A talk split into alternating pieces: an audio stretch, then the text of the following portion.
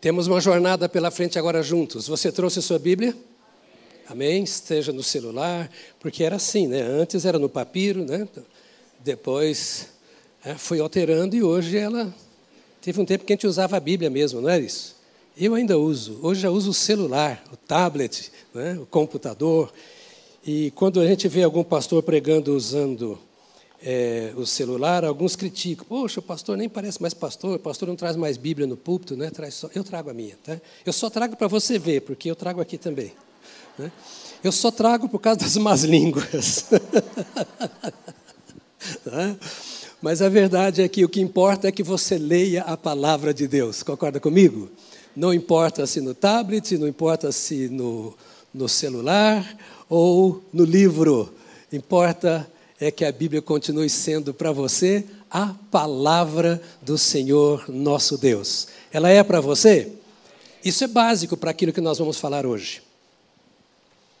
Porque o assunto de hoje é o único, a única fonte segura que nós temos que trata deste assunto é a Bíblia. Nós só pregamos Bíblia aqui, porque aqui é o lugar em que se reúne a família de Deus. E quando os filhos de Deus se reúnem, é o pai quem tem que falar. E para o pai falar, nós só entendemos que o pai está falando conosco quando a palavra nos é ministrada e o Espírito Santo vivifica essa palavra em nosso coração. E a pregação da palavra é um milagre tão extraordinário que ela chega para cada um de um jeito. Já percebeu? O Espírito Santo fala cada um de acordo com o propósito dele, em primeiro lugar, e em segundo lugar, com a necessidade da pessoa. E para nós ouvirmos a palavra de Deus, ouvidos físicos e espirituais precisam estar abertos. É, alguém vai criticar, eu não sei se espírito tem ouvido, mas eu acho que tem, porque ele ouve a voz de Deus. não é? Então precisamos estar prontos. E a Bíblia é o centro da nossa conversa neste púlpito. Nós não temos outra conversa. Qualquer coisa fora da Bíblia pode fazer parte do culto, mas a voz de Deus vem pela Sua palavra. E para que você conheça se Deus está falando ou não pela sua palavra, você precisa de algumas coisas muito importantes. A primeira dela é o seu coração estar afinado com o Espírito Santo de Deus. Porque enquanto o coração não se abre para Deus, a única voz que nós ouvimos é: Eis que estou à porta e bato. Se alguém ouvir, ou seja, para aquele que ouvir e abrir a porta, eu entrarei e vou ter um banquete com ele, cearei com ele e ele comigo. Então, esta nossa hora aqui é, não é um show, é um culto. Nós adoramos ao Deus, e por isso você deve cantar da melhor forma possível, com o maior volume, por mais desafinado que seja. Isso aqui não é um coral que tem soprano, contralto, tenor, baixo e, e canta no tom, no semitom, fora do tom, é mais fora do, do tom do que. Nós estamos aqui para celebrar o Senhor. E quando nós abrimos a palavra de Deus, na presença de Deus, cabe ao Espírito de Deus falar conosco aquilo que Ele quer. Então, sensibilize. Ah, vou usar aquela expressão assim: afofe o seu coração. Torna maleável o seu coração àquilo que você vai ouvir agora. E abra os seus ouvidos, porque é muito importante. O nosso tema hoje é Jesus, o Filho de Deus. Diga comigo, Jesus, o Filho de Deus. É um assunto altamente teológico, mas eu vou trazê-lo de forma muito simples. Eu pedi para você ter a sua Bíblia aberta, porque nós vamos ler muitos textos bíblicos. Eu quero dar voz ao Espírito Santo da melhor maneira possível, para que pela palavra ele fale ao seu coração. Concorda comigo? Então, por favor, deixa seu coração aberto. Preste atenção no que você vai ouvir. Se possível, anote suas dúvidas se você tiver, porque eu quero ficar muito preso ao texto bíblico hoje. Eu ouvi o pastor Samuel pela manhã. Excelente mensagem. Sugiro que você ouça durante a semana as mensagens que são pregadas aqui na igreja. Às quatro de domingo, no sábado, tem outras mensagens. Pode ouvir quem você quiser. Eu não sou aquele pastor que fala, ah, você fica ouvindo fulano, eu não tenho nada a ver com fulano, eu tenho com o meu trabalho aqui com você. O resto é a vida é sua. Agora você deve ter discernimento. Mas ouça as quatro mensagens de hoje. João, você pregou sobre o mesmo assunto ontem? Não. Não, né? Você falou para os jovens, assunto para jovens. Então ouça pelo menos os quatro cultos de hoje, porque eu já vi que eu não vou falar nada do que o pastor Samuel falou. Então vou completar a parte, e o pastor Rafael deve falar uma outra coisa que não é aquela que eu vou falar, e também o pastor Robério à noite, às 19h30, a outra a mensagem sobre o mesmo tema, e ele deve ter o argumento dele. Eu vou ficar bem preso ao texto, se você tem papel e caneta, anote, porque como é que eu posso entender que Jesus, sendo Deus, é também homem, é filho de Deus, mas também é filho de homem? Então hoje é uma aula. Amém, queridos? Hoje não é um sermão, é uma aula para que você leve para casa para estudar. Porque se você é cristão, quem é o seu Cristo? Se Jesus é o seu Salvador, o que você sabe sobre o seu Salvador? É só porque você se sente bem em estar com Jesus? Não. Eu quero hoje que você conheça, folheando a sua Bíblia, um pouco mais sobre o seu Jesus e nós vamos ler o texto que tem sido o texto básico das mensagens de hoje, que é Mateus, capítulo 16. Mateus, capítulo 16. Diga para o irmão, sem olhar para a cara dele, não durma. Isso. Indo, Mateus 16, 13. Indo Jesus para os lados de Cesareia de Filipe, perguntou a seus discípulos: Quem diz o povo ser o filho do homem? E eles responderam: Uns dizem João Batista, outros Elias, e outros Jeremias e alguns dos profetas. Mas vós, continuou ele, quem dizeis que eu sou? Respondeu Simão Pedro e disse: Tu és o Cristo, o Filho do Deus vivo. Tu és o Cristo, o Filho do Deus vivo. Então Jesus lhe afirmou: Bem-aventurado és, Simão Bajonas, porque não foi carne e sangue que tu revelaram, mas o meu Pai que está nos céus. Também eu te digo que tu és Pedro, e sobre esta pedra edificarei a minha igreja, e as portas do inferno não prevalecerão contra ela. Dar-te as chaves do reino dos céus. O que ligares na terra terá sido ligado nos céus, e o que desligares na terra terá sido desligado nos céus. Então advertiu os discípulos de que a ninguém dissesse ser ele o Cristo. Pai, nós abrimos ao Senhor o nosso coração. Ao meditarmos na tua palavra, nós te rogamos agora que tu nos leves além das nossas necessidades segundo os nossos pensamentos. Que tu nos leves além do nosso conhecimento, que tu nos aproximes mais daquilo que tu és, que tu abras o nosso coração para que esteja mais unido ao teu, como filhos e filhas que somos, em nome do Senhor Jesus. Amém. Amém. Para pensar em Jesus como filho de Deus, eu preciso começar no Éden.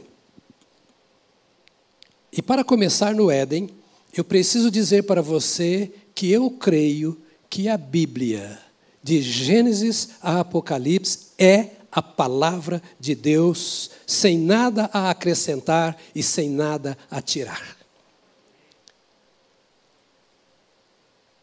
Esse é um fundamento básico. E você diz, mas por que você crê? Porque eu tenho experimentado. Mas a ciência combate muito, entre aspas, combate muito o livro de Gênesis. Mas nós encontramos o livro de Gênesis sendo reafirmado em toda a palavra de Deus, inclusive no Apocalipse. Jesus reafirmou a realidade do livro de Gênesis, a inspiração do livro de Gênesis. Esse livro foi usado por todos os profetas, por todos os apóstolos, por todos os reis de Israel. Então, Gênesis por mais intriga que façam contra ele, como o fazem também com toda a Bíblia, Gênesis é palavra de Deus. Amém, querido? Consciente disso? E Gênesis fala do Éden, quando Deus criou o homem à sua imagem e semelhança e o colocou no jardim. E Gênesis diz que depois Deus colocou uma mulher para este homem. E eu quero abrir um parênteses para dizer que Deus sempre age desta forma como ele criou e fora disso está errado. Um homem e uma mulher, uma mulher e um homem. É assim que está nas Escrituras, e crente é aquele que crê nas Escrituras. Ao colocar o homem e a mulher no Éden, o Senhor vinha e tinha comunhão com ele, nos conta o texto sagrado. E Deus mesmo falava com o homem. Na viração do dia, diz o texto sagrado, que o Senhor aparecia para conversar com Adão e com Eva. Eu não consigo imaginar como era aquela conversa, tão pecador que eu sou. Acho que a nossa mente não consegue alcançar a beleza, a profundidade e o poder daquele encontro, a glória daqueles momentos. Nós não temos mente nem coração para pensar naquilo. É o que nós almejamos ter e teremos quando voltarmos para casa.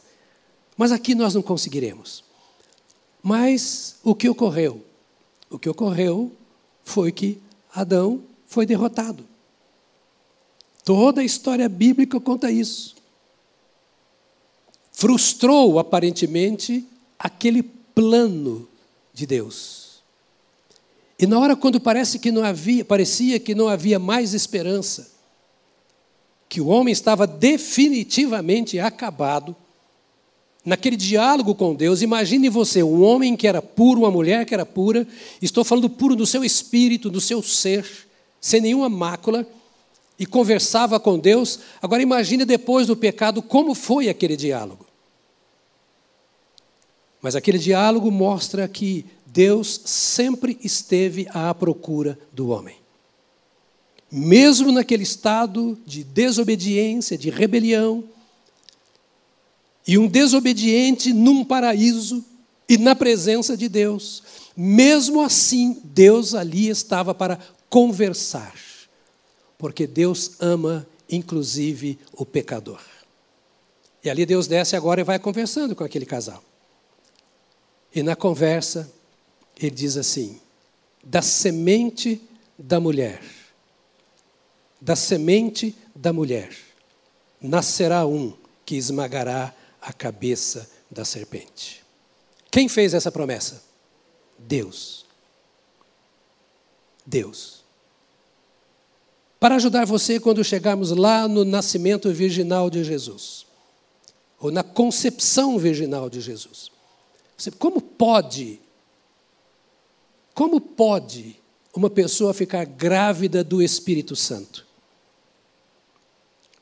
Você já leu na Bíblia, exatamente como vou dizer agora, e muitas outras vezes com o mesmo significado: para Deus não há impossíveis. O que significou para Deus criar o céu e a terra e tudo que neles há? O que significou para Deus dar vida a um homem apenas com um sopro nas suas narinas? Se é que você crê na Bíblia como palavra de Deus, como eu creio. O que significa para Deus sustentar todo o universo com o poder das suas mãos? O que queremos dizer quando o chamamos de o onipotente? Foi lá no Éden que começou a gravidez, que Jesus começou a ser gerado para os homens pelo poder da palavra, da semente da mulher nascerá um que esmagará a cabeça da serpente.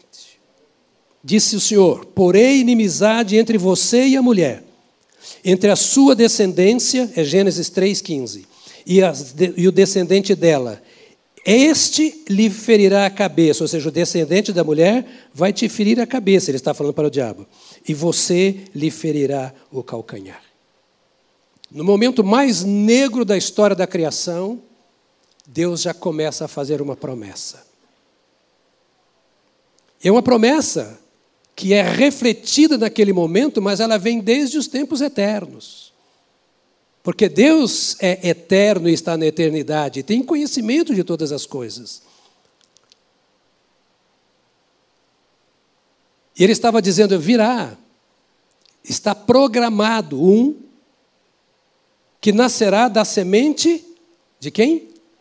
Da mulher. Da semente da mulher. Ele já estava dizendo: não haverá participação do homem. Da semente da mulher nascerá um que esmagará a cabeça da serpente.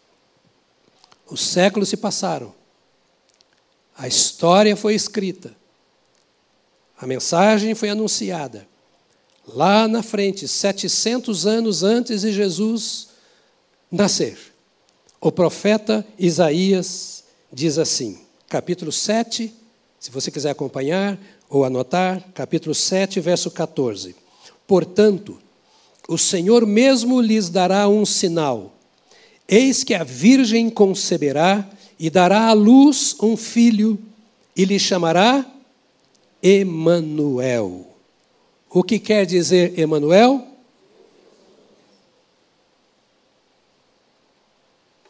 Observe a profecia. Isaías é chamado de o profeta evangélico. Ou seja, o livro do profeta Isaías é o evangelho no Velho Testamento. E ele está dizendo: Olha, então nascerá um filho. Esse é o sinal. Eis que há virgem conceberá. A virgem. Eu não sei como ficou a cabeça do profeta. Porque o profeta fala o que Deus fala e não o que ele entende que Deus está falando. E esse é um segredo para quem tem o dom de profecia. Não inventa moda. Não põe palavra na boca de Deus. Nem que seja para abençoar. Você quer abençoar, abençoe com sua palavra. Mas não invente moda. Eu creio em todos os dons espirituais. Creio no batismo do Espírito Santo. Creio nos dons espirituais. Mas o profeta apenas profetiza, ainda que ele não entenda. Aqui estava Isaías dizendo isso. Isaías diz: olha, está aqui. A virgem conceberá e dará à luz um filho. Não tem lógica. A mente humana não consegue pensar, elaborar uma coisa dessa como profecia. Não dá para inventar uma coisa dessas. Dará à luz um filho e lhe chamará Emanuel. Ou seja, este filho terá um nome, e o nome tem um significado: Deus conosco. Há uma promessa lá no Éden. Nascerá um que esmagará a cabeça da serpente. E quem pode contra o diabo a não ser o próprio Deus? Ninguém. Para vencer o diabo, teria que ser por Deus. Porque não é expulsar demônio, isso é outra história. Expulsar demônio não é vencer o diabo, é uma, é uma palhinha, né? Era vencer, era colocar o diabo debaixo dos seus pés. Então ele mandaria o Emanuel, ou seja, Deus estaria conosco através desta criança que nasceria da virgem que conceberia.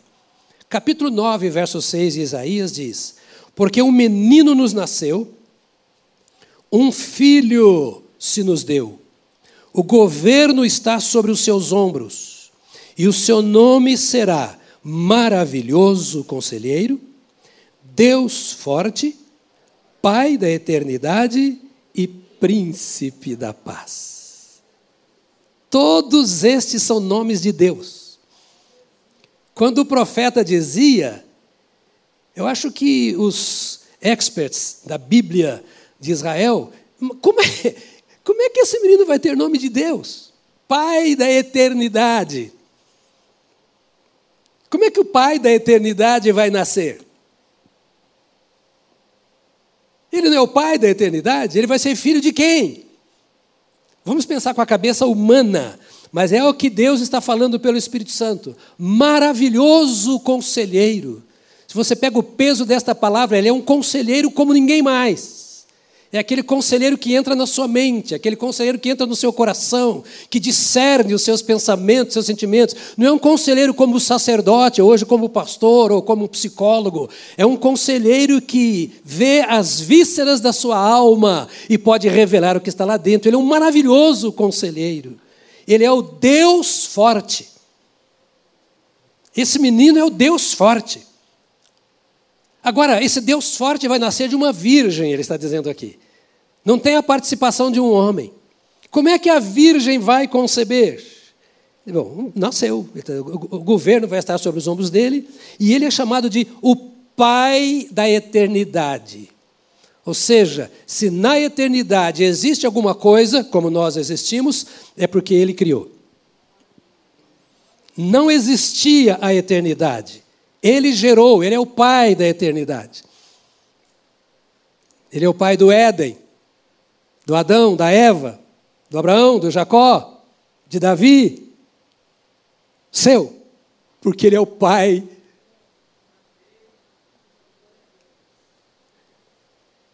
Pai e Senhor. Deus forte, Pai da eternidade e príncipe da paz. Ou seja, a paz está nas mãos dele. Te pergunto uma coisa: qual a diferença da sua vida entre o antes e o depois de você ter se entregue a Jesus? A maior diferença é a paz. Concorda? Não estou nem falando do céu, da certeza da salvação. Porque o grande segredo da salvação é a paz. A paz significa a harmonia entre você e o seu Senhor. Quanto mais nós andamos com o nosso Deus, mais paz tem a nossa alma. E por isso que esse andar com Deus aperfeiçoa a nossa vida e não apenas a nossa mente. A paz é resultado dessa obra de Deus em nosso coração. E Ele, Jesus, é quem governa, Ele é o príncipe da paz. Mais tarde, para pular lá para frente, nós encontramos a experiência de Mateus, capítulo 1, versos 20 e 21. Os irmãos estão me acompanhando? Vocês estão quietinho como aluno de professor bravo.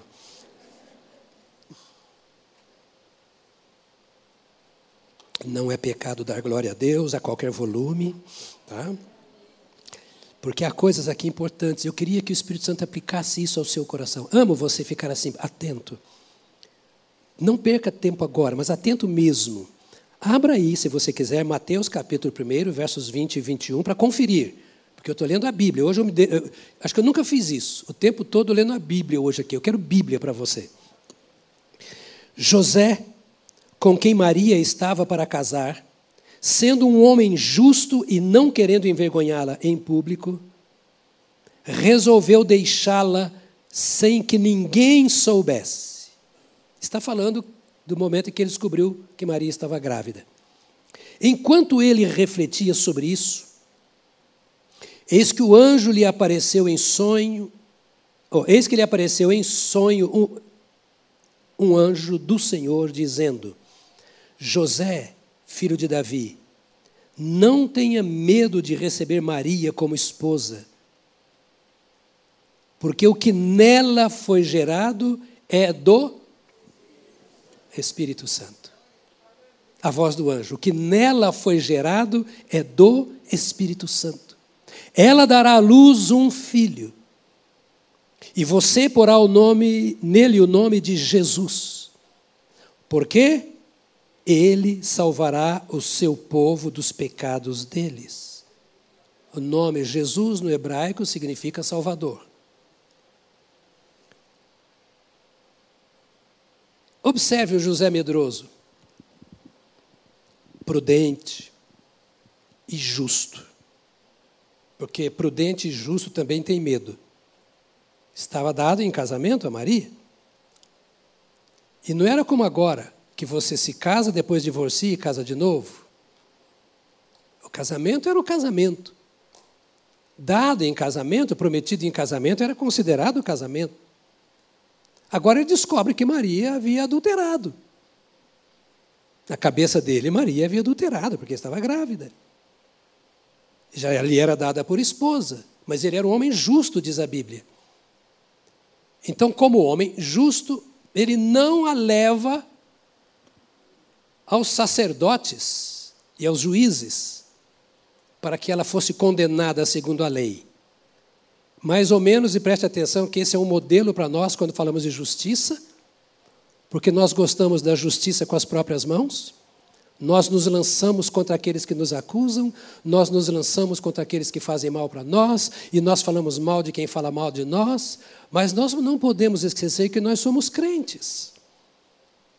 Nós não podemos dar a resposta à altura, isso é alguma coisa da sociedade, porque nós entendemos que a nossa luta não é contra carne nem sangue, mas é contra principados e potestades das trevas nas regiões celestiais. Então, marido e mulher, pais e filhos, amigos e amigos, pastor e igreja, igreja, pastor e colegas, não, não existe na mentalidade de um justo, como era José, aquela ideia é, da, da, da, rivalidade, da intriga, da briga, é, da. Como se chama? Faltou a palavra aqui agora, da vingança. Porque me fizeram mal, fazer mal, falaram mal de mim, falar mal também. Essa não é a ideia do crente. E é por isso que Deus muitas vezes permite que você caia em situações que você até deveria, segundo a cultura, se justificar. Você já notou que a maior parte do tempo nós vivemos nos justificando, nos explicando, para querer estar bem com todo mundo? José era um justo. E o justo, ele serve a Deus, ele é justo segundo a lei de Deus e não dos homens, segundo a cultura divina e não segundo a cultura humana. É para isso que Jesus nos salvou. E José, agora como um justo, diz: Eu não quero causar mal a Maria. Ou seja, eu não vou me divorciar da Maria, porque já era um casamento, porque estava prometido, era palavra dada. Eu vou me afastar e vou deixar ela se explicar. E como ela vai se explicar, não sei. Porque filho meu não é. E ela está grávida. Ela que explica para os pais dela, para o sacerdote dela. Ele era um justo. E não tinha o que fazer. E aí, mostra aqui, aqui é um parênteses que eu estou abrindo, que Deus cuida de nós quando nós sabemos, não sabemos o que fazer e estamos certos. Aqui está um grande exemplo de que Deus é o nosso Pai. Quem é pai aqui? Você sabe, nós sabemos o que faremos pelos nossos filhos, as mães. E você chama Deus de Pai. Deixa Deus acreditar, uma heresia que eu falar agora, né? Deixa Deus acreditar que você acredita nele como pai. Viva como filho. Ele então se afasta e aí o anjo vem para José.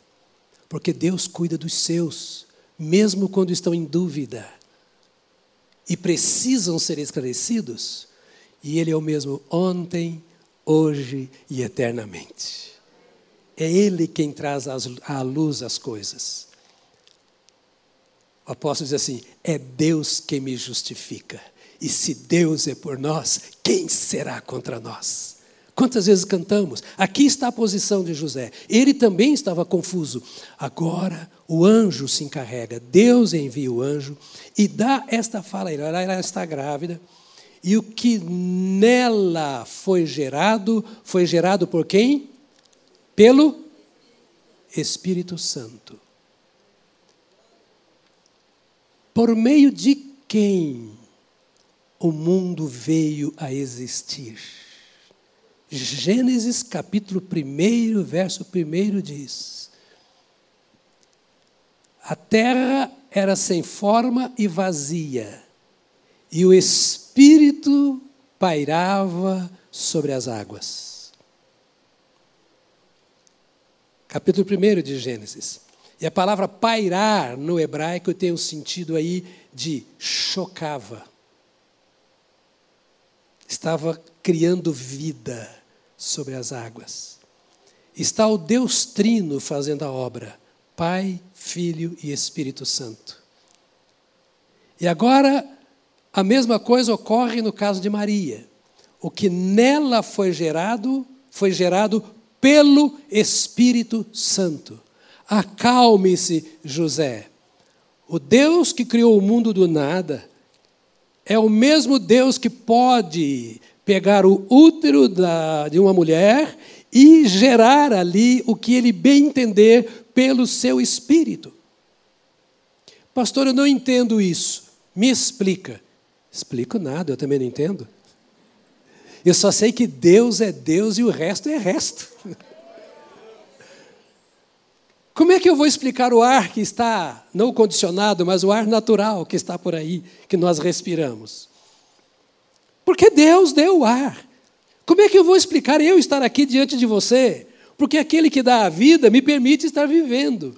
E aquele que sustenta o mundo com suas mãos e que criou o mundo com a sua palavra, pode fazer o que quiser fazer. Se pode fazer do nada, pode fazer no útero. Pastor, eu tenho dificuldade de entender isso. Você não precisa entender. Tem coisa que eu tenho que saber quem é que está fazendo. E quando eu sei quem está fazendo, é mais fácil de eu acreditar. Se é Deus que está fazendo, eu posso crer. Se eu sei quem é Deus, o seu poder, o seu interesse, eu posso crer. Mas a ciência, a ciência existe, mas os cientistas são homens limitados. Se você acredita mais nos homens do que em Deus, eu vou fazer o apelo no final para você aceitar Jesus. E olha, quando esse filho nascer, você vai pôr nele o nome de Jesus. O que nela foi gerado é do Espírito Santo, ela dará a luz e você porá o nome nele de Jesus. Por quê? Ele salvará o seu povo dos pecados deles. Pecado é obra do diabo, que levou o Adão no Éden a pecar. E pecados são os resultados do pecado que habita, que está arraigado em meu coração. O pecado não é cultural, o pecado é espiritual. A cultura está em pecado porque a cultura espiritualmente está distante, separada de Deus. Mas este virá e ele salvará. A expressão é: ele é o Salvador. Ele virá para salvar. Ele virá para anular, aniquilar o poder do pecado e todas as consequências. E esta obra ele começa no dia em que nós recebemos a Jesus e só termina no dia que nós partirmos para a eternidade. Lá não haverá mais pecado. Mas enquanto aqui estivermos, haverá, e ele continuará salvando. Note, quem pode salvar a não ser Deus? Quem pode contra o pecado a não ser aquele que é onisciente, onipresente e onipotente? que sabe todas as coisas, se antecipa a todas elas e pode vencê-las por ser onipotente. Ninguém mais pode, só Deus. E esse que nascerá da Virgem vai salvar o seu povo dos seus pecados. E você vai dar a ele o nome de Jesus, porque ele salvará o seu povo dos seus pecados. E no versos 22 a 25 diz: Ora, tudo isto aconteceu para que se cumprisse o que foi dito pelo Senhor por meio do profeta. Eis que a virgem conceberá e dará à luz um filho, e ele será chamado pelo nome de Emanuel. Emanuel significa Deus conosco. Quando José despertou do sono, fez como o anjo do Senhor lhe havia ordenado e recebeu Maria por esposa. Porém, eu estava ainda seminarista em Belo Horizonte, evangelizando um senhor na casa dele, cuja nora e filho eram dono, tinham sido donos de um centro espírita violentíssimo, aqui em Itanhaém. Itanhaém. E mudaram para Belo Horizonte, e a mulher vivia num estado que você olhava para ela já ficava possessa. Era uma coisa, era tão terrível que em Cachoeira aqui ela caiu uma vez, quebrou um braço e com invocação de demônios ela engessou o braço dela e havia sido enviada para Belo Horizonte pela chamada mãe menininha para criar, segundo ela, o maior centro é, espírita do Brasil, seria maior que o da Bahia. E com essa bagunça toda, ela veio então se converter. O marido dela é hoje pastor aqui em Itanhaém. E aquela luta, ela se converteu, então a gente foi visitar é, o sogro, seu João. E numa conversa com ele falou: O meu problema, eu amo vocês. Eu vi o que aconteceu com a minha nora, eu vi o que aconteceu com o meu filho, com a família deles e etc. Eu sei que só Deus pode fazer isso, mas uma coisa eu não entendo: é porque vocês não adoram a Maria. Eu não posso aceitar como vou virar as costas para a Virgem Maria. O senhor ama a Virgem Maria? Sim. Por ela ser a Virgem Maria, é. Então hoje o senhor vai deixar de amá-la, se é por isso. E li esse texto aqui para ele. Então, ah, porém, não teve relações com ela enquanto ela não deu à luz um filho a quem pôs o nome Jesus. Versos 22 a 25. Não teve relações com ela enquanto ela não deu à luz a um filho que recebeu o nome de, oh, a quem pôs o nome de Jesus. Estamos vendo a linha do tempo. Você está comigo ainda acordado? Tem só mais duas horas para a gente terminar isso aqui. Respira fundo. Agora está ali Maria, passando a mão no seu ventre.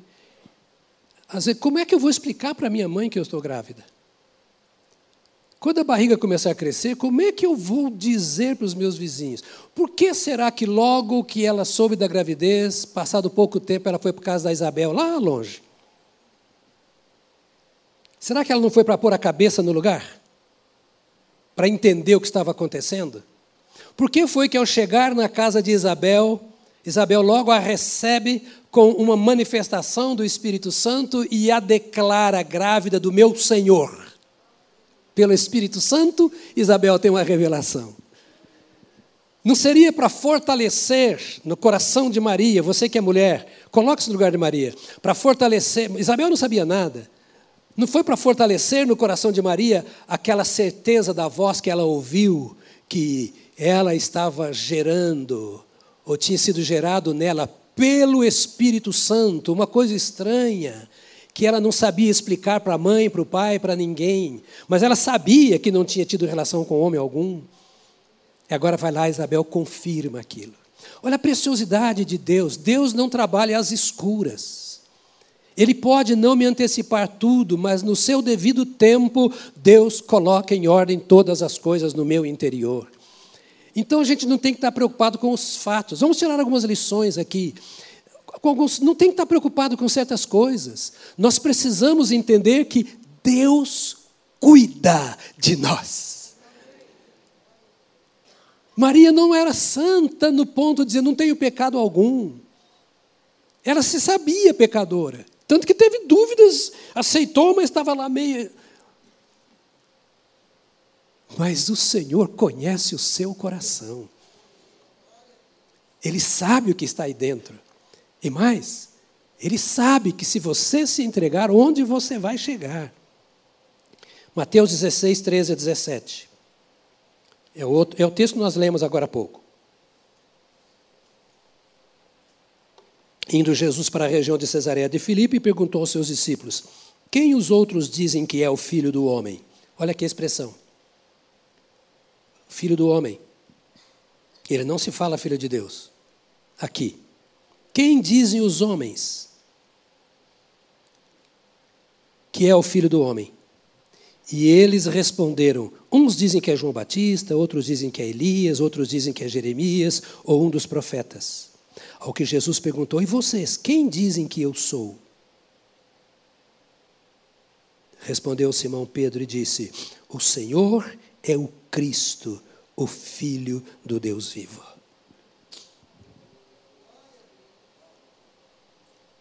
Por que filho do homem? Porque, embora tendo sido gerado pelo Espírito Santo, ele foi gerado no ventre de uma mulher.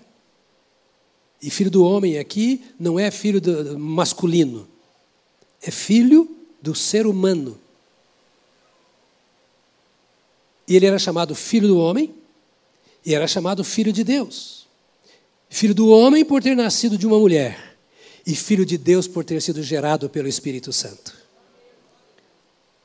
Como filho do homem, ele se identifica com a nossa natureza. A Bíblia diz que ele foi tentado em todas as coisas, como eu e você somos tentados. Em todas as coisas, mas sem pecar. Porque ele tinha sido gerado não por Adão e Eva, mas gerado pelo Espírito Santo. Então ele era 100% homem e 100% Deus. Por ter sido gerado pelo Espírito Santo. E ele veio trazer, e veio por isso, para trazer e soprar na nossa natureza humana o espírito da natureza divina. Por isso que o nosso corpo é transformado em templo do Espírito Santo.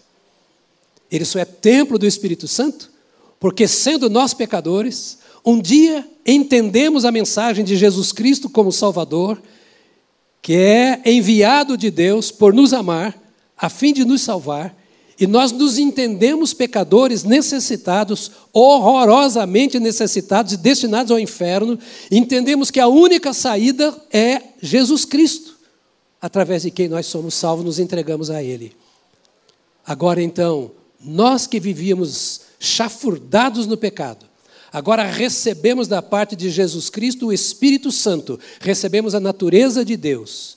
E se dermos espaço a essa natureza que vai se desenvolvendo em nós, dia após dia, e isso a Bíblia chama de santificação. Ou seja, o mesmo Espírito que gerou Jesus, que é o mesmo Espírito que chocou e criou todas as coisas, é o Espírito que habita em nós, porque foi nos dado por Jesus para nos transformar à imagem de Jesus Cristo cada dia que passa, se dermos a Ele o espaço. Confuso isso? Não, é bíblico. É isso que a Bíblia diz que Jesus fez. Então, agora que a Bíblia diz, ele pergunta aos discípulos: o que o pessoal está falando a meu respeito? E olha como Jesus testa. O que dizem a respeito de quem é o Filho do Homem? Jesus não fala com eles quem é o Filho de Deus. Porque Jesus os colocava em teste naquela hora. Jesus queria saber também o que eles estavam pensando. A segunda pergunta diz isso. Mas Jesus não entra com sua divindade. Porque era o momento em que os discípulos estavam buscando a identidade em Cristo. Às vezes o novo convertido tem algumas dúvidas, como eram aqueles discípulos, a respeito de Jesus. E o próprio Espírito Santo lhe faz essa pergunta: quem é Jesus para você? Você já identificou mesmo Jesus ou a doutrina cristã? Porque entender e defender a doutrina cristã não é igual a entregar a vida a Jesus Cristo. A doutrina cristã é aquilo que nós entendemos do que a Bíblia diz. Mas Jesus Cristo é aquele que diz o que a Bíblia diz. A doutrina é uma doutrina, Jesus é uma pessoa. Quem dizem os homens ser? Ah, eles dizem aí que tu és profeta, é, é o João que ressuscitou, outros que é o Elias, e tem aquele punhado de coisas. Tá, e para vocês, quem eu sou? Irmãos, essa pergunta é fundamental. Quem é Jesus para mim? Porque eu posso ser da religião cristã, mas não ser um cristão. Porque cristão é aquele que se entregou a Cristo e não a religião cristã. A religião não salva. Cristo salva.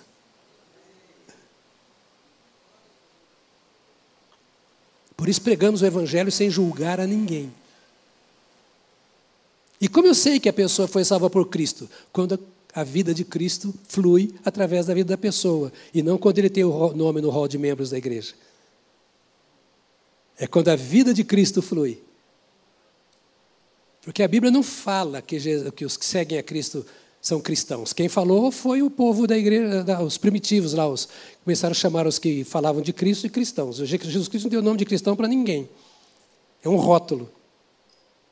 Aqui está então ele dizendo: Olha, dizem que tu és ele. E vocês, quem dizem que eu sou?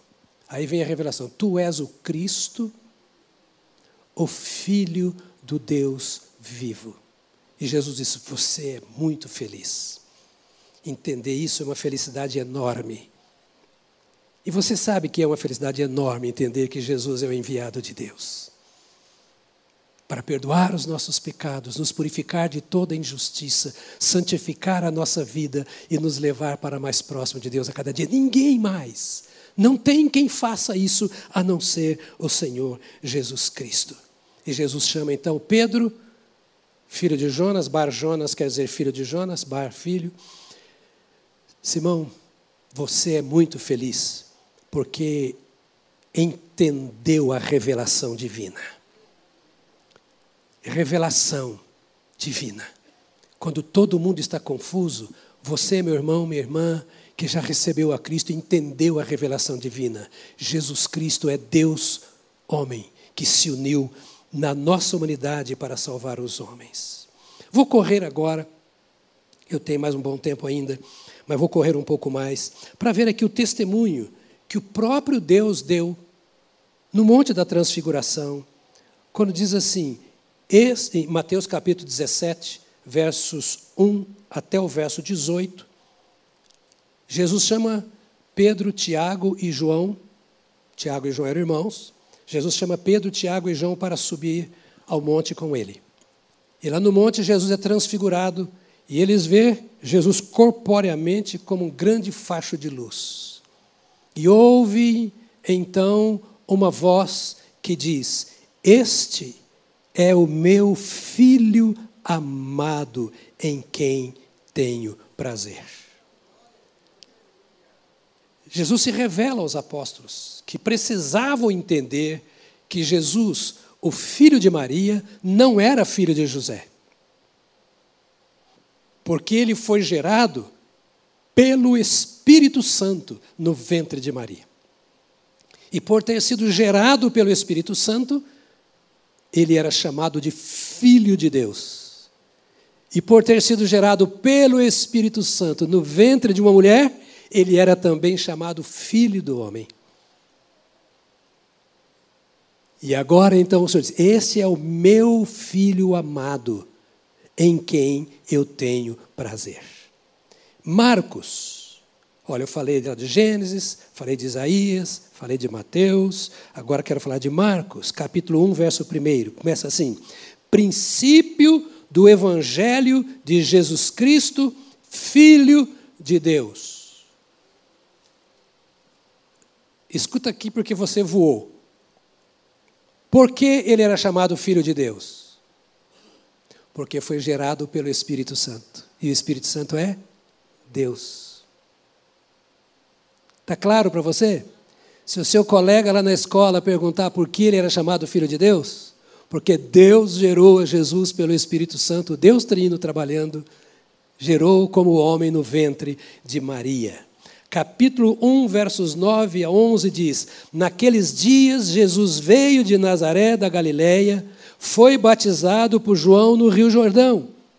Logo ao sair da água, Jesus viu o céu se abrindo e o Espírito descendo como pomba sobre ele. Então veio uma voz dos céus que dizia: Você é meu filho amado, em você eu me agrado. Aleluia. 30 anos Jesus viveu como um homem comum, normal. Não tão comum porque ele era estranho, porque as pessoas lá nos 12 anos no templo acharam meio estranho. Mas como é que ele está discutindo com esses doutores da lei e está pondo todo mundo no curé? Como é que Jesus está? Mas ele era um carpinteiro. Não deixe o seu filho sem trabalho. E nem espere para ele trabalhar aos 30. Jesus parou de trabalhar aos 30. No serviço natural. Você está comigo ainda? Eu estou lendo um outro evangelho, porque eu não, não precisarei mais falar sobre isso. E eu me preocupo com o crente que é crente porque o pai é crente. Você tem que ser crente que você sabe o que a Bíblia diz, porque você crê na Bíblia. Porque crente que não lê na Bíblia não é crente, é infiltrado. Mas não é mesmo. Vai crer no quê? Se nós, tudo que nós cremos é o que está na Bíblia.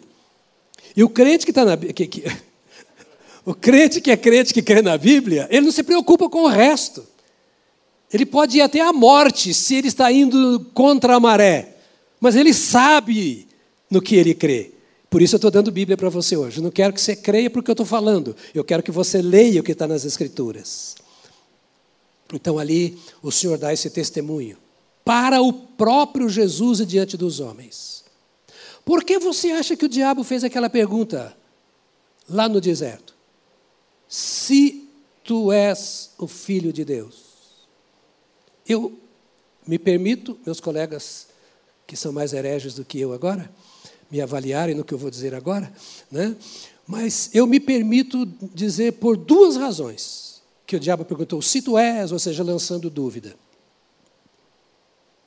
A primeira é porque o diabo não tinha certeza. Ele falou: pelo ritmo da coisa, mas aqueles anos todos que você não fez nada parado lá, agora que você vai dar onde? Jesus, filho de Deus? Então o diabo fez um teste. O diabo não sabe quem você é no seu interior. Ele só sabe quando ele sopra na sua mente e você responde de acordo com o que ele soprou. Mas o diabo não lê a sua mente. O diabo não pode sondar o seu coração. Só você e Deus e mais ninguém sabe o que está no seu coração. E isso é vitória para nós, amados. Isso é vitória para nós. Porque a Bíblia diz isso. Se o seu coração não te condena, ninguém mais vai te condenar. Mas à luz de que você avalia o seu coração? Então o diabo não podia ver o coração de Jesus. Ele falou: se tu és. Então ele não tinha certeza se Jesus era. A segunda razão é porque ele queria lançar dúvida no coração de Jesus. Deixa eu dizer para você uma coisa simples, caseira, porque essa conversa aqui é aquela que você está sentado à roda batendo papo. Jesus, o diabo não mudou de estratégia. Ele continua lançando dúvidas. Porque ele nunca sabe o quanto você ama a Deus a não ser pelas suas obras, pelas suas falas. Ele nunca sabe o quanto o Espírito Santo domina a sua vida a não ser quando você exterioriza. Ele nunca sabe quando você está cheio ou vazio do Espírito Santo, só sabe quando você manifesta. Então cria juízo e deixa o Espírito Santo fluir através de você. E pisa na cabeça do diabo, que é uma promessa de Deus para você. Bom, vamos para Lucas. Daqui nós chegamos em Apocalipse em uma semana, fica tranquilo. Eu vou ler poucos versículos de Lucas aqui, capítulo 1, verso 34 e 35. Tá? Diz assim: Então Maria disse ao anjo: Como será isto, se eu nunca tive relações com homem algum? O anjo respondeu: O Espírito Santo virá sobre você e o poder do Altíssimo a envolverá com a sua sombra. Por isso também o ente santo que há de nascer será chamado Filho de Deus. Por que Jesus é chamado Filho de Deus? O que diz aí o texto? Vamos, ver, vamos ler de novo? Deixa a Bíblia responder as suas perguntas. Verso, verso 35. O anjo respondeu, porque ela teve dúvida: como é que vai ser isso? O anjo respondeu: O Espírito Santo virá sobre você, e o poder do Altíssimo a envolverá com a sua sombra. Da mesma forma que o poder do Altíssimo envolveu o nada e fez do nada tudo nascer. Ele disse: haja e ouve. E a Trindade disse, o Deus Trino disse, Jeová, o Deus Trino, o Espírito Santo pairava sobre as águas. O Pai queria criar, e o Filho é a expressão da palavra, ou ele é a palavra expressa de Deus. O Pai fala através do Filho e cria pelo Espírito. E da mesma forma que diz assim, é pelo Espírito Santo que isso vai acontecer. Então, o Altíssimo a envolverá com a sua sombra. Eu diria, como o nada foi envolvido com a palavra de Deus.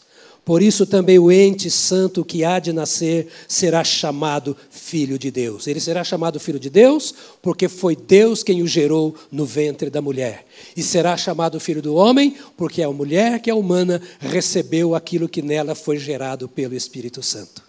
Aleluia, isso é um mistério. Você está sendo puxado um pouco para cima da vida normal de um crente.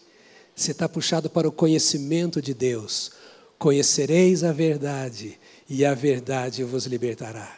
Quando o inimigo tocar em alguma coisa da sua vida, pera, pera, pera, pera, pera. quem fala para mim é a Bíblia. E a Bíblia é para todos os homens. Ah, Jesus diz Lucas 23, 45. Então Jesus clamou em alta voz: Pai, nas tuas mãos entrego o meu espírito. E dito isto, expirou. Bom, João fala muito, eu vou ler dois versos. No princípio era o Verbo, e o Verbo estava com Deus, e o Verbo era Deus. Capítulo 1, verso 1 a 3. Ele era o Verbo, e o Verbo era Deus. Ele estava no princípio com Deus, todas as coisas foram feitas por Ele, e sem Ele nada do que foi feito se fez. João está dizendo assim: Eu tive uma visão, um conhecimento, um discernimento do Espírito, que lá no princípio, a palavra estava sendo criada. E essa palavra era Deus. E era o mesmo Deus que se manifestou na pessoa. Esta palavra é o mesmo Deus que se manifestou na, na, na, pessoa de Jesus Cristo. Aquela palavra que fez todas as coisas é a mesma palavra que agora nasceu para fazer coisas novas. Sem ele, nada do que foi feito se fez. E no que diz relação à vida com Deus, sem ele também nada do que precisa ser feito será feito. O Verbo se fez carne, habitou entre nós, cheio de graça e de verdade, e vimos a sua glória como a glória do unigênito do Pai. Ou seja, nós vimos a glória dele como o único ser que foi gerado pelo Pai. o único ser que foi gerado pelo Pai, não pela palavra, mas pela ação direta do Pai na pessoa do Espírito Santo. Deus amou o mundo de tal maneira que deu o seu Deus amou o mundo de tal maneira que deu o seu filho Filho de Deus, Jesus Cristo. Vou correr para o capítulo 5, verso 17, quando, de, de, de João, quando Jesus diz assim: Meu Pai trabalha até agora, e eu trabalho também. Porque Jesus é filho de Deus, por ter sido gerado pelo Espírito Santo. Vou para Paulo, correr todas as outras coisas aqui. Efésios 1, verso 3. Estou terminando, tá, irmãos? Bendito seja o Deus e Pai de nosso Senhor Jesus Cristo, que nos abençoou com todas as bênçãos espirituais nas regiões celestiais em Cristo. Ou seja, o Deus que gerou a Jesus Cristo o gerou para que através de Jesus Cristo nós tenhamos posse das bênçãos espirituais que estão reservadas para nós. Vamos ler de novo o texto. Bendito seja o Deus e Pai de nosso Senhor Jesus Cristo, que nos abençoou no passado, no presente, está aqui, está concreto, nos abençoou com toda a sorte, com todas as bênçãos espirituais nas regiões celestiais em Cristo. Ou seja, não há bênção espiritual que não esteja reservada para você. Qual é a bênção espiritual que você busca? O que o seu espírito deseja, de que ele tem fome, está reservado para você nas regiões celestiais. E por isso Deus mandou Jesus, porque só através do seu unigênito nós podemos alcançar o que Deus tem para nós. Não precisa ficar rezando, orando de casa em casa todo dia, buscando o profeta, aquele que tem visão, aquele que tem revelação. Isso é lindo, é bom, é demais. Mas deixa Deus trazer o profeta, deixa Deus trazer o que tem visão, deixa Deus mandar, deixa Deus revelar. E você vai buscar a Deus e não a profecia, a Deus e não a revelação, porque em Deus está profecia, revelação, visão, discernimento e tudo o que você precisa está em Deus e não na pessoa, e reservado não pelo profeta, mas pelo Senhor Jesus Cristo. O segredo é caminhar com aquele que caminha com o Pai, Jesus Cristo, enviado de Deus. Então a sua vida deve estar em Cristo. Paulo diz aos Gálatas, capítulo 4, 4 e 5: Quando chegou a plenitude do tempo, Deus enviou o seu filho, nascido de mulher, nascido sob a lei, para resgatar os que estavam sob a lei, a fim de que recebêssemos a adoção de filhos. Ou seja, Deus mandou o filho para que por ele nós pudéssemos ser adotados, porque nós nos desviamos de Deus. Vocês sabem que eu tenho uma filha adotiva. Ela sabe, mais do que qualquer um de nós, o que significa ser adotado. Ela sabe. Qualquer filho adotivo sabe o valor de ser adotado. Será que nós sabemos o valor de sermos adotados por Jesus? Adotamos a criança e damos a ela a casa, a comida, a roupa, a educação, a formação. Levamos a Jesus como fizemos. Está aí a nossa filha dirige hoje o Ministério Infantil da igreja. Com sua filha, nossa neta mais velha, cantando aqui na adoração. Seu marido, um homem de Deus, que é o líder do nosso ministério em presídios. Que fruto nós, como filhos adotados, estamos dando para aquele que nos adotou? Oh, irmão, se nós entendêssemos isso, nós nos entregaríamos mais ao Senhor. Que nós não tínhamos nada. Perdidos ou mortos em nossos delitos e pecados, Deus enviou seu Filho ao mundo, não para que condenasse o mundo, mas para que o mundo fosse salvo por Ele.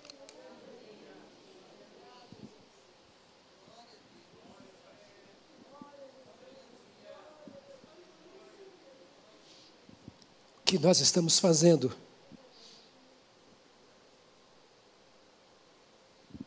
para esse Deus que nos cobre com Sua graça, por meio do Seu Filho Jesus Cristo.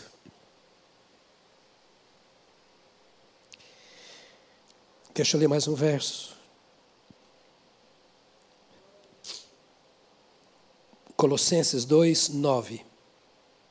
Porque nele habita corporalmente nele, ele está falando de Cristo nos versos anteriores. Nele habita corporalmente toda a plenitude da divindade. Ou seja, Jesus Cristo é totalmente homem e totalmente Deus. É único. Nele habita toda a plenitude da divindade. E a palavra plenitude aqui no grego é pleroma. E pleroma quer dizer totalmente, totalidade. Ou seja, não há nada que exista no Pai que não existe no Filho. Não há nada que existe no Espírito Santo que não exista no Filho. Não há nada que exista no Filho que não exista no Espírito Santo. Não há nada que exista no Espírito Santo que não exista no Pai. Em Jesus Cristo está toda a plenitude, não é da vida, é da divindade. Jesus Cristo é 100% homem e 100% Deus. Por isso que ele nos entende. Hebreus diz isso. Porque ele foi tentado em tudo como homem, mas em nada pecou.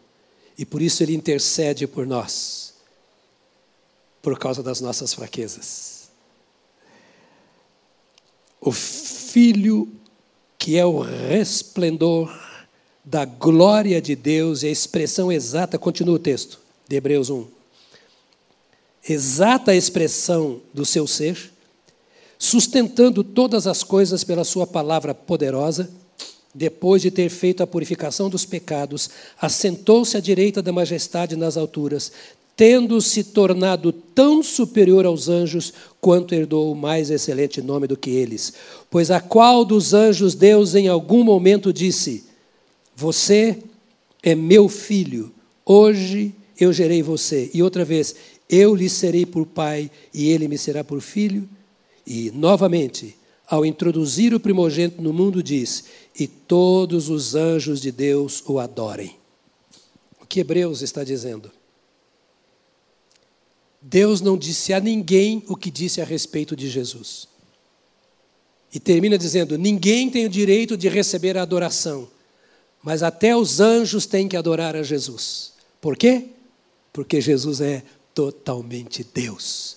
Porque está escrito: Ao Senhor teu Deus adorarás, e só a Ele prestarás culto. E o último verso que eu quero ler com você, diga glória a Deus. Está terminando. Mas eu tenho uma sede de semear isso. Eu tinha vontade de ficar um dia inteiro no retiro com você para dar tempo de falar mais coisas que eu tinha para falar. 1 Pedro 1,3. Eu encerro com ele. Não, eu encerro com João 20, mas eu encerro, só a conclusão que é João, João 20, para voltar lá.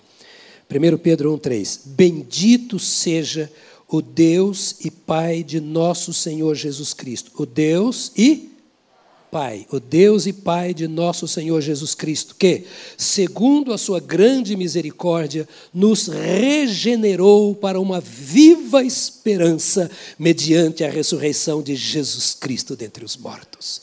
Bendito seja o Deus e Pai de nosso Senhor Jesus Cristo, que desde os tempos eternos vem trabalhando para que nós sejamos possessão total dele, e por isso ele mandou Jesus. Então João conclui dizendo, capítulo 20, verso 30 e 31. Na verdade, Jesus fez diante dos seus discípulos muitos outros sinais que não estão escritos neste livro estes, porém, foram registrados para que vocês creiam que Jesus é o Cristo, o Filho de Deus, e para que, crendo, tenham vida em seu nome. João conclui de forma tremenda. Tudo foi escrito para que você creia. Não é para que você questione. E quando você questiona, vá buscar resposta porque nós temos resposta para tudo aquilo que nós precisamos para o nosso relacionamento com Deus. Então, todas as vezes que eu vi cantar, ou que você cantar, ou ouvir a pregação, Jesus, Filho de Deus, eu passei, eu não sei quantos versos, eu nem contei para você, e não é nem um quarto do tanto de versos que temos na Bíblia para mostrar para você por que nós dizemos que Jesus Cristo é o Filho de Deus. Essa é a nossa fé. Assim cremos? Assim cremos? Esse é o nosso tema. Nós cremos na divindade de Cristo. E porque cremos na divindade de Cristo, nós cremos que Ele é o nosso Salvador. Deus amou o mundo de tal maneira que deu o seu Filho unigênito, para que todo aquele que nele crê não pereça, mas tenha vida eterna. Assentado como você está, eu queria que você, por favor, fechasse os seus olhos, que eu vou fazer uma pergunta. Depois dessa pergunta, vou orar com você e então nós vamos encerrar. E talvez encerremos cantando. O pessoal da banda, vem aqui para a gente cantar juntos. Deus enviou seu Filho ao mundo, diz a Bíblia, não para que condenasse o mundo, mas para que o mundo fosse salvo por ele.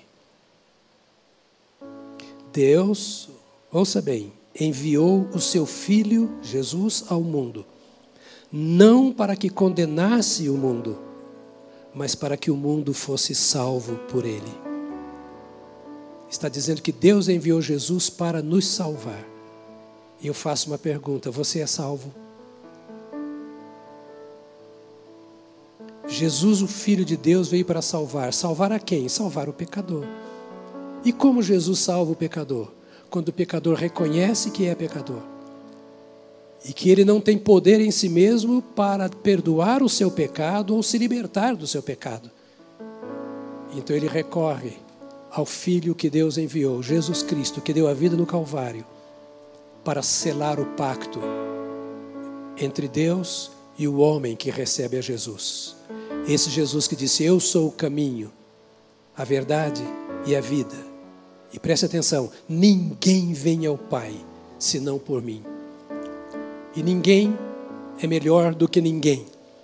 Ninguém vem ao Pai senão por mim. Nem eu, nem você, nem sua mãe, ninguém. A minha pergunta é: você já entrou nesse caminho? Já largou o caminho velho?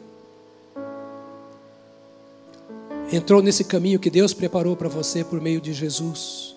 Ou carrega sobre os seus ombros ainda fardos de pecado, de acusações, de temores, de vazio, de maus hábitos, ausência de Deus, sentindo a necessidade dele, buscando, mas não encontrando. Jesus veio e você pode ter essa experiência de um encontro, onde o Espírito Santo é derramado por Jesus em seu coração. Jesus disse: Aquele que crê em mim tem a vida eterna. Ou Jesus é verdade, ou ele é o maior mentiroso que passou pela face da terra. Quando ele diz: Quem crê em mim tem a vida eterna. Ou é verdade ou é mentira. E a Bíblia afirma, como eu mostrei para você, que é verdade. Jesus Cristo é o Senhor e Salvador. Quem sabe você deva recebê-lo hoje, talvez esteja desviado, longe do Senhor e queira voltar. Alguém hoje aqui que quer entregar a sua vida a Jesus, porque nunca fez, ou quer se reconciliar com Cristo, porque já entregou sua vida a Ele depois se afastou, e hoje ouve a mensagem diz: O Senhor está me chamando para voltar. Eu creio nesse Cristo, estou longe dele, e eu não quero continuar longe. Alguém pode levantar a mão porque vamos orar por você. Nenhuma pessoa, na galeria, nenhuma pessoa. Vem cá, uma mão levantada lá atrás, vem aqui, por favor. Ah, que bom que você está vindo. Vamos ficar de pé, queridos, nesta hora. depois que orarmos com Ele, eu vou orar com você. E depois que orar com você, agora que você ouviu essa palavra, antes de ir embora, você vai cantar como você nunca cantou. Três irmãos ou dois disseram amém. Vem, querido. Se você não levantou a mão, mas quer vir, venha também, querido, em nome de Jesus. E eu quero, antes de orar, Oswaldo aqui está. Eu conversei com Oswaldo antes de começarmos o culto. Oswaldo, muito tempo atrás, vivia na rua. Quando começamos, ainda na, no tempo do Gilberto, o sogro do pastor Ivene, eu trabalho com moradores de rua, Oswaldo foi recuperado e saiu da rua. Arrumou um emprego. Agora, há pouco tempo, ele perdeu o emprego, eu fiquei sabendo agora. E foi procurar a família, não encontrou ninguém da família e está morando na rua de novo. Quem tem da BCP aqui? Ah, doutor, vem cá, doutor Ronda. Pronto, o presidente da BCP está aqui, vem cá. Por favor, Ronda, fica com ele aqui também. Isso. Doutor Ronda, eu queria que nós colocássemos esse moço de novo no trilho. Vamos. Vamos colocá-lo de volta, viu, Oswaldo? Você não vai continuar na rua. A rua não é o seu lugar. Seu lugar é nos braços desse Jesus que nós falamos e trabalhando e sustentando você mesmo. Você já experimentou. Eu sei que você não quer viver lá. Né? A igreja ama você porque Jesus te ama. Viu?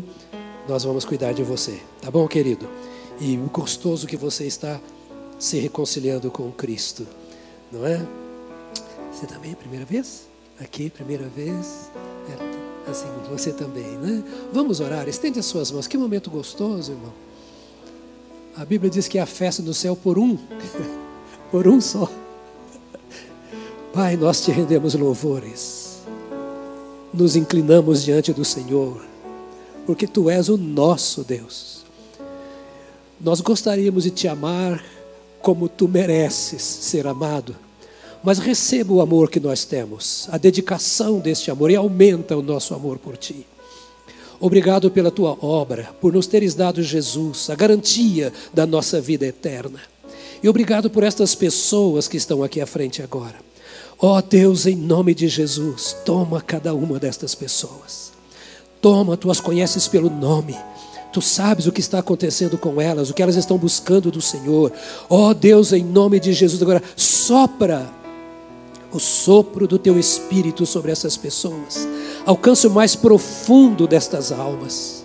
E, ó Deus, soprando que saiam as cinzas, tudo aquilo que seja entulho, sujeira, temor, insegurança. Ó Deus, perdoa os pecados, lava no precioso sangue do Cordeiro e escreva estes nomes no livro da vida, para a glória, honra, louvor do teu nome e alegria do teu povo.